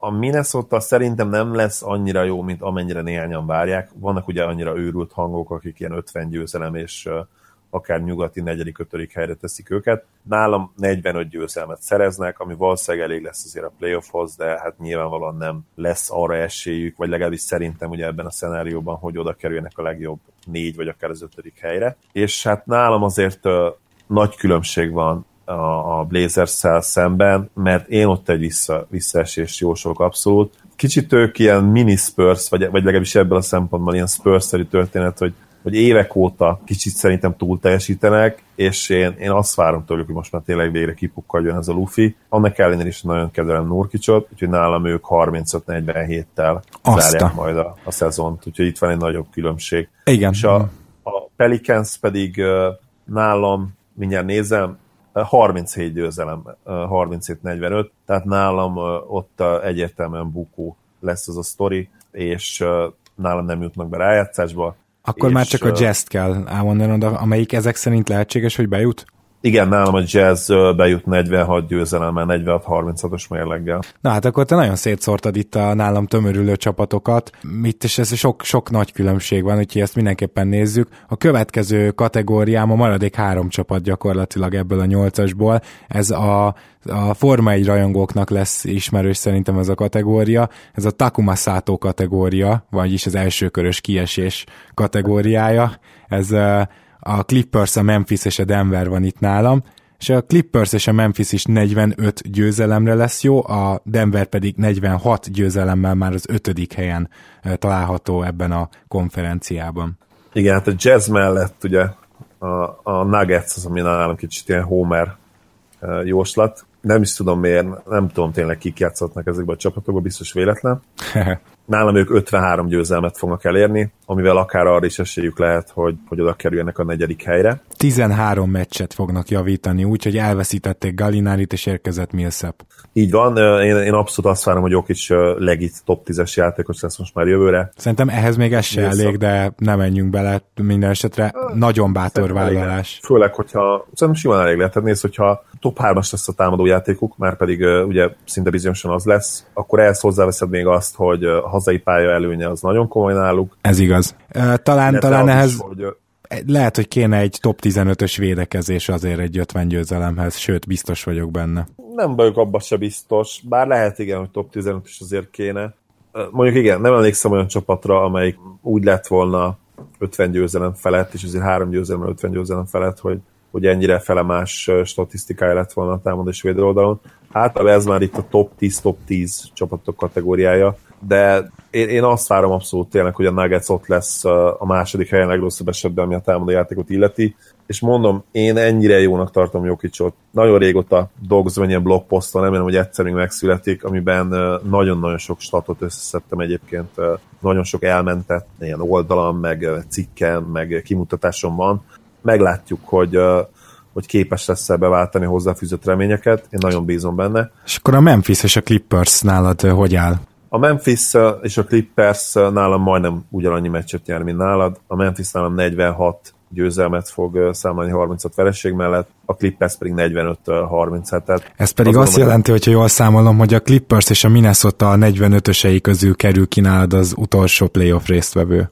Igen, ugye ez nem véletlen, én, én nyugattól megint hatalmas híriget várok, és egyébként azt se lehetne meg, hogyha, hogyha még ennél is több győzelmet számlálna az a csapat, amelyik kiesik. Ugye, ha jól emlékszem, volt már egyszer, hogy a Warriors 48 győzelemmel nem jutott be a play nem lepne meg engem az se, hogyha, hogyha ez megint megtörténne. És vagy, vagy a Clippers, vagy akár a Nuggets is esetne ennek áldozatául. A következő kategóriám, amelyben nálad akkor gyakorlatilag a Nuggets már benne van, tehát nálam három csapat, ezt nyilván mindenki sejti, a Houston, San Antonio Spurs és az OKC, a kategória neve pedig az, hogy büszkeség és balítélet, mert hogy úgy érzem, hogy lesz mire büszkének lenni a szurkolóknak, de semmiképpen nem szabad majd azt gondolniuk, hogy, vagy be, belelkesedniük, hogy akár kiívhatják a Warriors-t, és mondom is mindjárt, hogy hány győzelemmel állnak nálam. Gyakorlatilag itt a Houston 55 győzelme, az kicsit azt jelenti, hogy nem tudnak jelentőset előrelépni tavalyhoz képest,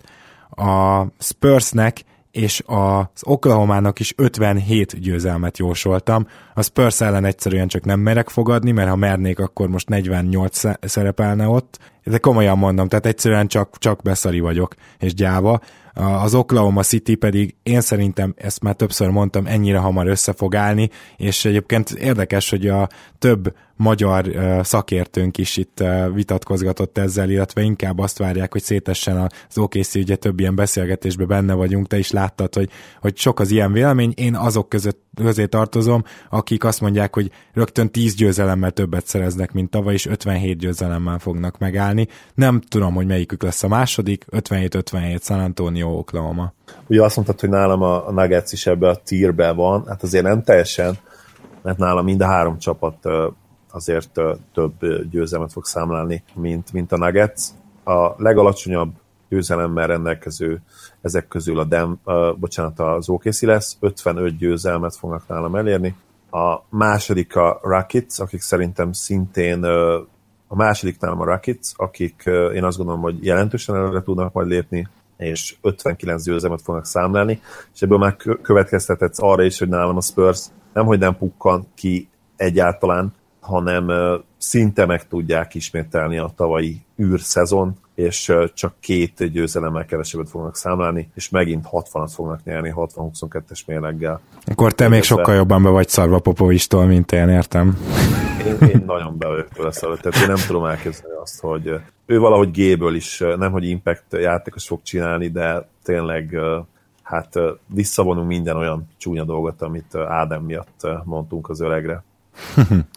Na hát erre kíváncsi leszek, és akkor nem marad más hátra, mint hogy a Golden State Warriors megtippeljük. Azért elmondom a kategória nevét. Irány San Francisco, szerintem nagyjából ez lesz a legnagyobb problémája a következő szezonban a GSV-nek. Ez se probléma, csak hogy ugye ügyes bajos dolog.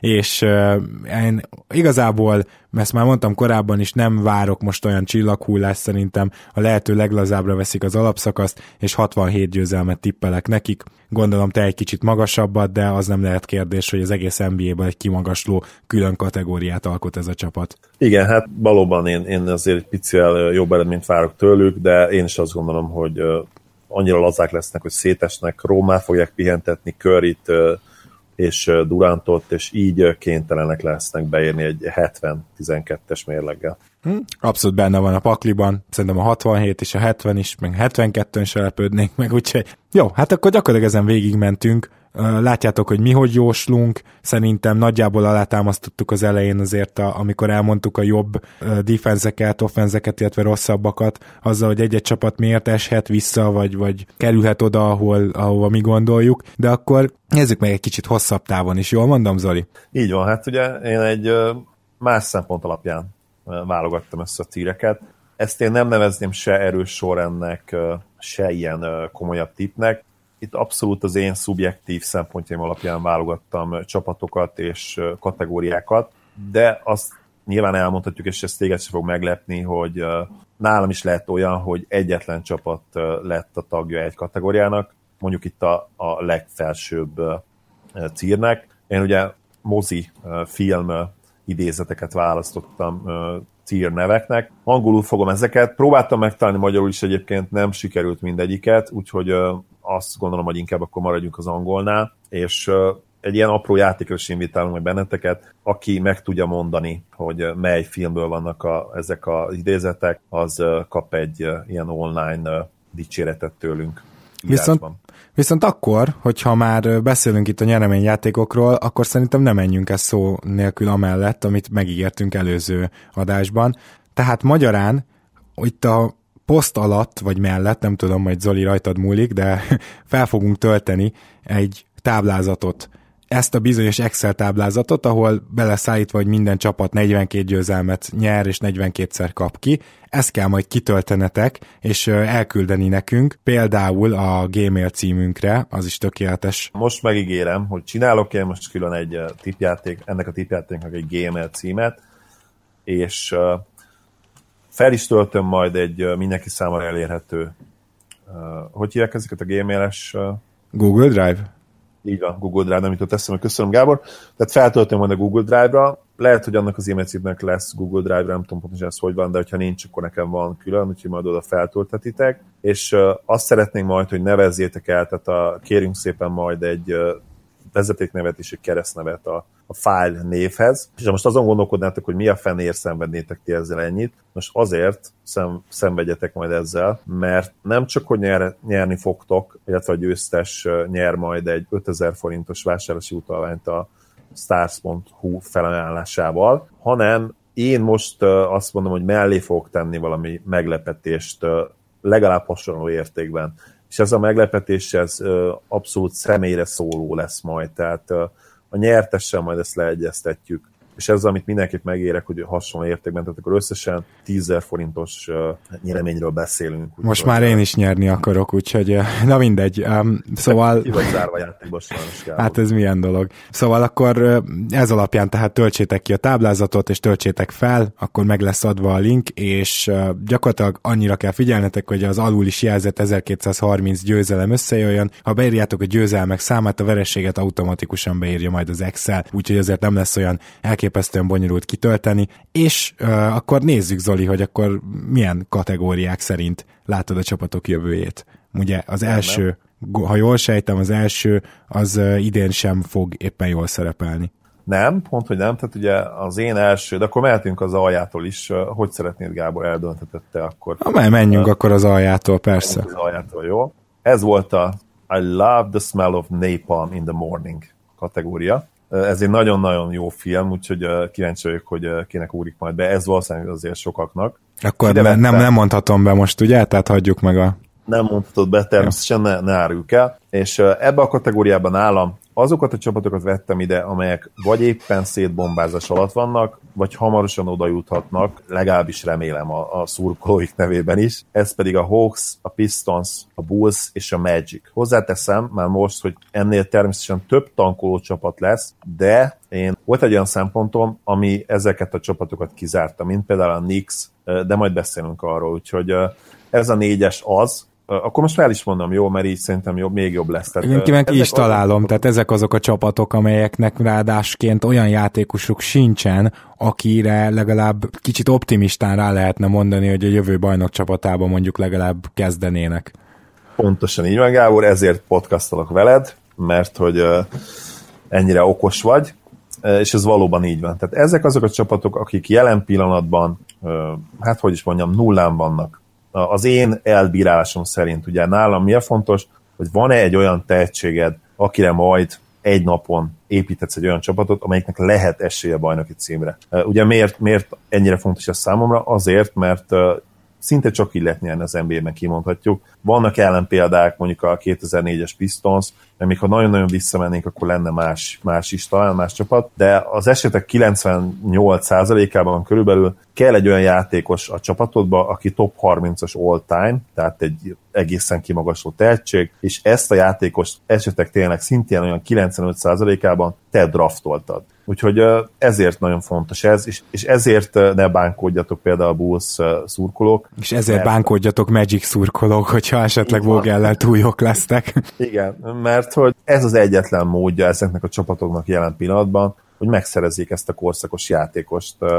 aki nyilván az ő esetükben egy draftolt lesz, tehát kell majd rá várni x évet, de mégis jobb, mint, mint a másik verzió, mint például a Gábornak a, a treadmill kategóriája. Úgyhogy ez volt az utolsó tírem, és akkor menjünk egyel feljebb. Ez, ennek a kategóriának a neve Just Keep Swimming tír. Kíváncsi vagyok, hogy ez, ez az idézet kinek lesz meg. Azért azt gondolom, hogy nagyon sokan láttátok ezt a, ezt a mozit, úgyhogy több segítséget nem is nyújtok ezzel kapcsolatban. Ide olyan csapatokat vettem, ahol talán már megvan az a fiatal játékos, aki köré majd egyszer lehet építeni. Tippelhetek akkor? Abszolút.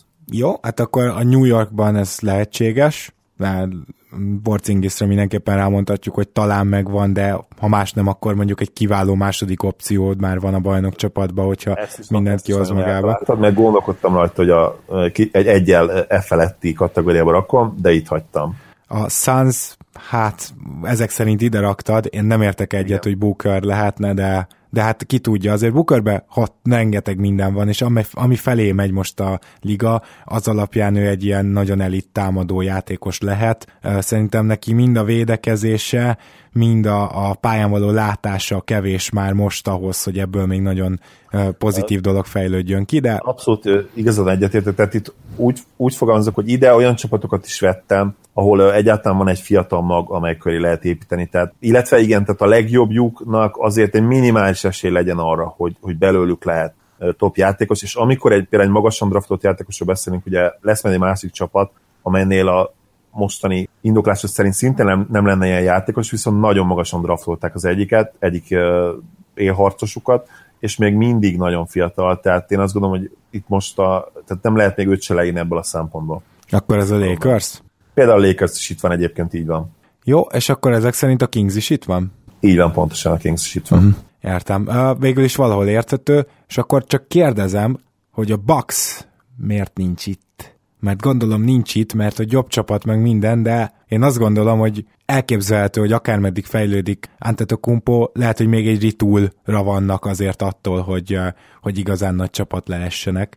Szóval... Gyakorlatilag meg is fogalmaztat a, a, a logikát amögött, hogy én választottam, úgyhogy fogsz erre választhatni, de most is választ adhatok akár rá. Egyszerűen annyi, hogy Giannis már nálam az a kategória, az egyel fölötti kategória, ahol már egyértelműen van egy olyan játékosod, aki köré akár lehet ezt a, ezt a bizonyos ritult is felépíteni, de erről is fogok majd még beszélni. Akkor hadd kérlek enged meg, hogy kifejtsem azért pontosan, hogy miért ezeket a csapatokat választottam. Szerintem ők olyan együttesek, ahol talán, de tényleg itt néhány esetben nagyon talán ez a talán, tehát egy Knicksnél ez a talán, ez, ez sokkal kisebb, mint mondjuk a, mint mondjuk a Kingsnél. De mégis olyan csapatok, ahol talán már megvan ez a fiatal játékos, aki köré majd egyszer lehet építeni, a Nix, Nix ugye nagy szerelmem meg Kristapsa, akit például azért, azért nem vettem az egyel feletti kategóriában, mert ő még egyértelműen nincs ezen a Jokic, Giannis, Davis, Stans, vagy akár Gobert szinten. És most persze emeljük ki azt is, hogy Davis természetesen sokkal jobb jelen pillanat, mint mondjuk Jokic, vagy, vagy,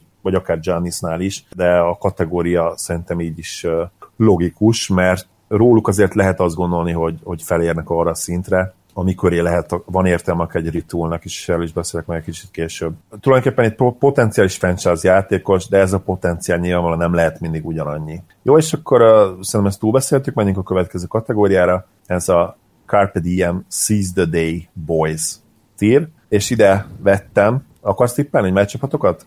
Igen, hát így az idézet alapján olyan csapatokat, akik nem fognak felérni a csúcsra, de azért vannak jó játékosaik, tehát például a Memphis-t, a Torontót, ilyeneket várok ide.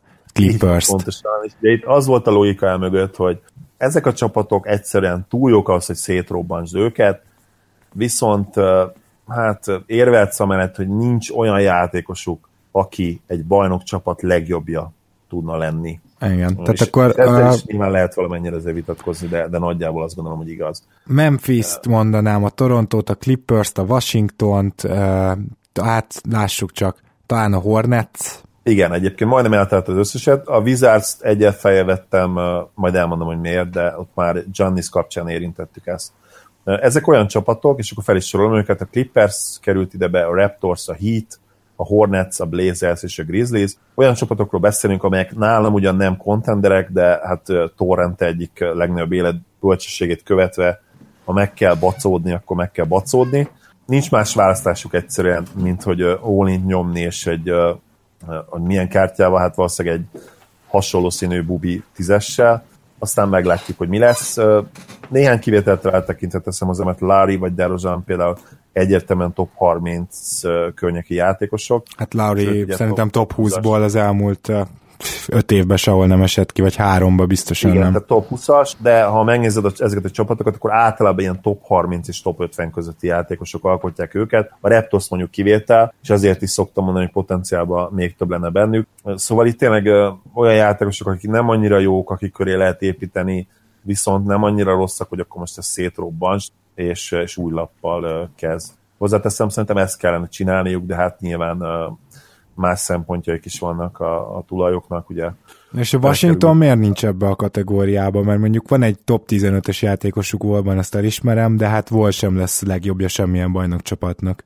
De pont ezért az, hogy tehát Wall még akár fejlődhet is, tehát itt, itt az életkor is számított. Hmm. Wall még van annyira fiatal, hogy, hogy akár még egy-két, a következő egy-két évben fejlődjön is, és esetleg lehetne köré szerintem olyan csapatot építeni, aminek mondjuk, ha nem is, nyilván nem lenne ez egy igazi contender csapat, de úgymond egy ilyen dark horse contender, ahogy mondani szokták, akár lehetne egy ilyen is. Egyébként pont a, a Wizards volt az, az egyetlen olyan csapat, amelyik nagyon-nagyon úgymond igazából legszívesebben ők egy külön tírbe, Aha. legszívesebben őket egy külön tírbe raktam volna. Megizasztott, hogy hova rakd, igen. És akkor a következő kategóriád vajon már a majdnem bajnok csapatok, vagy a rendkívüli tehetséggel rendelkező csapatok? Melyiket értékeled magasabbra, hogy úgy mondjam? Ez a kérdés. Még három van. Én uh, ide vettem azokat a csapatokat, csapatokat akiknél néha már megvan az a, a tehetség, és ennek a mm. kategóriának a címe One Day Sun, All This Will Be Yours. What? The Curtains? Tier? Úgyhogy uh, és ide vettem a Pelicans-t, a Nuggets-et, a Wolves-t, a Bucks-t, a Jazz-t és a Wizards-ot. Olyan csapatok ezek, ahol már megvan az egyértelmű franchise játékos, ami szerintük franchise játékos teszem hozzá, nem feltétlenül kell ebben egyetérteni. Én sem feltétlenül értek vele egyet, de ők úgy gondolják, hogy már megvan. Aki köré szerintük, vagy szerintünk, jó esetben azért szerintem is egyébként lehet nem csak építeni, de akár egy Mavs-hez hasonló másfél évtizedes ilyen retoolingot is csinálni, amit ugye Dörk, Dörkkel véghez vittek, és aminek végül egyébként meglett az eredménye ugye egy Lerio formájában. Ugye kikről beszélünk itt, a Pelicans esetében itt mondhatjuk akár cousins akár Davis, de azért inkább nyilván davis a, már csak a kora miatt is. A Nuggetsnél Jokic, aki szerintem már egyértelműen top 20-ban van, impact, impact terén lehet, hogy top 15-ben is. A Wolvesnál ez a játékos ugye egyértelműen Towns, Ugye Butler is szintén top 15-ös játékos, vagy ő inkább top 15-ös, mint, mint Carl Anthony Towns, de ő ugye kora miatt már azért, tehát nem, nem ő volt a szempont ennél, azt akarom mondani. A Bucksnál Giannis, ugye szerintem egyértelműen már ott van ebben a kategóriában. Tavaly, tavaly most a top 10-es játékos volt, és köré tényleg lehet akár majd retoolingot is csinálni. A Jazznél ugye Gobert ez, én azt gondolom, hogy bár ő, ne, ő nehezen értékelhető játékos, de mégis korszakos védőegyeniség, úgyhogy köré meg lehet próbálni akármikor egy csapatot felhúzni. Hát igen, csak hogy mondjuk ő semmiképpen nem lesz semmilyen bajnokcsapat legjobbja, és azt gondolom, ha ővé a legnagyobb impact, akkor is bajban van egy bajnokcsapat, szóval ja, én, én, az, én vitatkoznék őt, őt egyen lejjebbi kategóriába sorolnám, mint Gobert, mint a Jazz-t. Lehet egyébként benne van, de én itt még tehát uh, itt mondom, a kor is számított, ugye 25 éves, és ugye magas embereknél az, az még kevésbé súlyos ez az életkor, tehát még ott egyértelműen fejlődhet, és a Wizardsnál ugyanígy voltam ugye volnál, tehát volt sem, nyilvánvalóan nincs benne akkora potenciál, mint mondjuk egy Giannisba, vagy akár Townsba, vagy akár Jokicba, de mégis azért velem már el lehet kezdeni egy építkezést újra is, akár ugye egy retooling formájában. Oké, okay. és akkor a maradék két kategória gondolom lesz nyilván egy csapat egyedül, és a maradék pedig a próbáljuk meg hát, ha összejön. Így van, igen, és eh, ennek a kategóriának a neve próbálom még eh, a stílus meg talán az akcentus is hozni. All those moments will be lost in time, like tears in rain. Time to die. Szomorú. Szomorú. Egyébként eh, megerőszakoltam ezt a, ezt a idézetet. Ez, ez a kedvenc mózi idézetem egyébként biztos vagyok benne, hogy a többség tudni fogja, hogy melyik filmről van szó. Ha nem, akkor nézzétek meg majd mindenképp. És annyi segítséget itt elmutatunk, hogy ennek a folytatása most már épp a mozikban és állítólag hasonlóan jó, sőt, még lehet, hogy jobb, mint az eredeti. Még nem tudom, nem láttam, de majd erről is akár beszéltünk később, Gábor, négy szem közt. Okay. És akkor ezen kategóriámba jött a Spurs, Cavs, Rockets, OKC és a Celtics. Ezek azon, azon csapatok, melyek közel kerülhetnek majd a tűzhöz, de, de valószínűleg még, még ödönke az Azbest kesztyében sem fogja tudni megvédeni őket az égési sérülésektől, és az emlékük elvész, elvész majd sajnos az NBA históriás könyvében, mint azok a bizonyos könnyek az esőben. Hát én itt két csapattal vitatkoznék igazából. Egyrészt a Bostonban azért vannak olyan fiatal tehetségek, és még Irving is fiatal, és igazából még Hayward sem öreg, hogyha Wall sem öreg, akik miatt az előző kategóriába is beférne a Celtics, talán pont ez egy nagyon pozitív dolog a Celtics részéről, de az is lehet, hogy negatív. A másik pedig a Cleveland, amelyik mivel keleten van, szinte garantáltan döntőbe jut, ott pedig azért mondhatjuk, hogy aki már döntőbe bejut, az lát, ráadásul, hogy LeBron james a soraiban, annak igenis reális esélye van arra, hogy, hogy nyerjen, még ha nem is 50% hanem csak 30, akkor is azt mondhatjuk, hogy a Cleveland vagy a Golden State kategóriájába kéne, hogy kerüljön ilyen szempontból, főleg ha LeBron James meg tudják tartani ugye a jövőben is, vagy pedig, vagy pedig egy külön kategóriába. Tehát a Boston kicsit lefele ki innen, a Cleveland pedig kicsit fölfelé. Abba egyetértek, hogy a, hogy a Celtics-et mindenképp berakadtam az előző kategóriába is, és szerintem ez egyébként pozitív, hiszen ez azt jelenti, hogy már jelen pillanatban is nagyon jók, viszont van egy olyan játékosok is Irving személyében,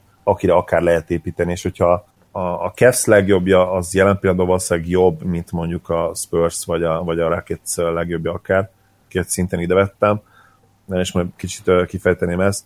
Ettől függetlenül azt nem gondolom, hogy, hogy reális esélyük van a döntőben, és itt most a reális alatt azt is értem akár, hogy 30% én nem hiszem azt, hogy nekik van 30% esélyük. Főleg, hogyha a mostani viszonyokat nézem, tehát a meccsapokat, ha végig gondolod, hogy ugye Thomas sokat fog játszani, Vét sokat fog játszani, Rose, ha nem is fog sokat játszani, de valamennyit azért kell neki. Lehet, hogy Lavot centerként megpróbálják majd, ami azért a betöréseknél nagyon macerás lehet majd. Védekezésben egyértelműen vissza fog esni a, a Cavs, míg a Warriors gyakorlatilag erősödött, és érvelhetnél amellett, hogy nem is keveset erősödött, és ráadásul ugye tavaly volt az első szezonja együtt Currynek és Durantnak, ez most már a második lesz, jobb lesz ugye ez a bizonyos synergy, a kohézió erősebb lesz. Én, én azt gondolom, hogy egyetlen kérdés van, hogy mondjuk kisöprik-e a Cavs, vagy pedig négy egyel verik meg. És már hozzáteszem, hogy tavalyi Cavs-nél is, amelyik szerintem azért összességében jobb volt, mint az idei lesz, már őket is kisöpörhette volna, egy annál rosszabb Warriors, mint amit idén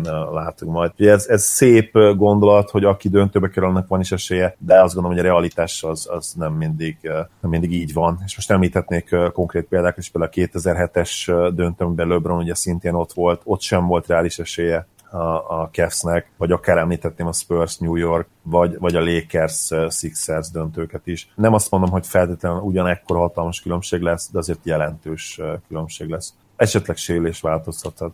Szóval nálam ez volt egyébként itt a mozgatórugójának a, a kategória összetételének, összerakásának, hogy olyan csapatokat vettem ide, akik jelen pillanatban úgymond ilyen dark horse contenderek, és ezért nálam ugye ebbe a az ötösben ott van a, a Spurs, Cavs, Rockets, OKC és a Celtics. Nem azt mondom, hogy ezen csapatok erősségben hasonlóak, nyilván vannak eltérések, de azt hiszem mindegyiknél lehet érvelni, hogy ha minden tökéletesen alakul, és mondjuk a Warriorsnál sérülések vannak, ami szerintem mindegyiknek, minde, mindegyik csapatnak kell majd ahhoz, hogy esetleg bajnoki címet nyerjen, akkor odaérhetnek. Úgyhogy a Spurs egyébként még mindig, mindig a Spurs azért vannak itt, amíg nem koppan az a koporsra gödör alján, addig én nem, tudom, én nem tudom őket elengedni, mint kontenderek, még akkor sem, hogyha ez a contender státusz jelent, például erősen másodvonalas is. A, a Cavs pedig ugye azért van itt, mert LeBron még mindig LeBron, és hát támadásban talán mélyebbek lesznek, védekezés szerintem nagyobb probléma lesz, hogy ott erősen visszaesetnek, meg a tavalyhoz képest is. A, a rockets azért soroltam ide, mert CP3 szerintem brutálisan jó fit lesz, és De Anthony-val elképesztően jó párost alkotnak majd ők, és azt sem gondolom egyébként, hogy Harden annyira rossz fit ő mellé, mint off-ball játékos, nem tudom, hogy erről mi a véleményed. Szerinted lehet jó Harden, mint, mint off-ball második számú opció is akár esetenként, még ha tudjuk, hogy egyébként összességében első számú opció is lesz?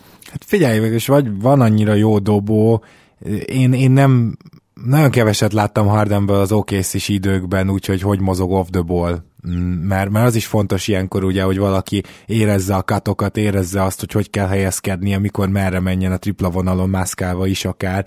Ez fontos lesz, én szerintem Chris Paul ezt IQ-ból tudja, annak ellenére, hogy ő is világéletében saját magánál dédelgette a labdát. Minden esetre el tudom képzelni, igen. Tehát a válasz az, hogy akár.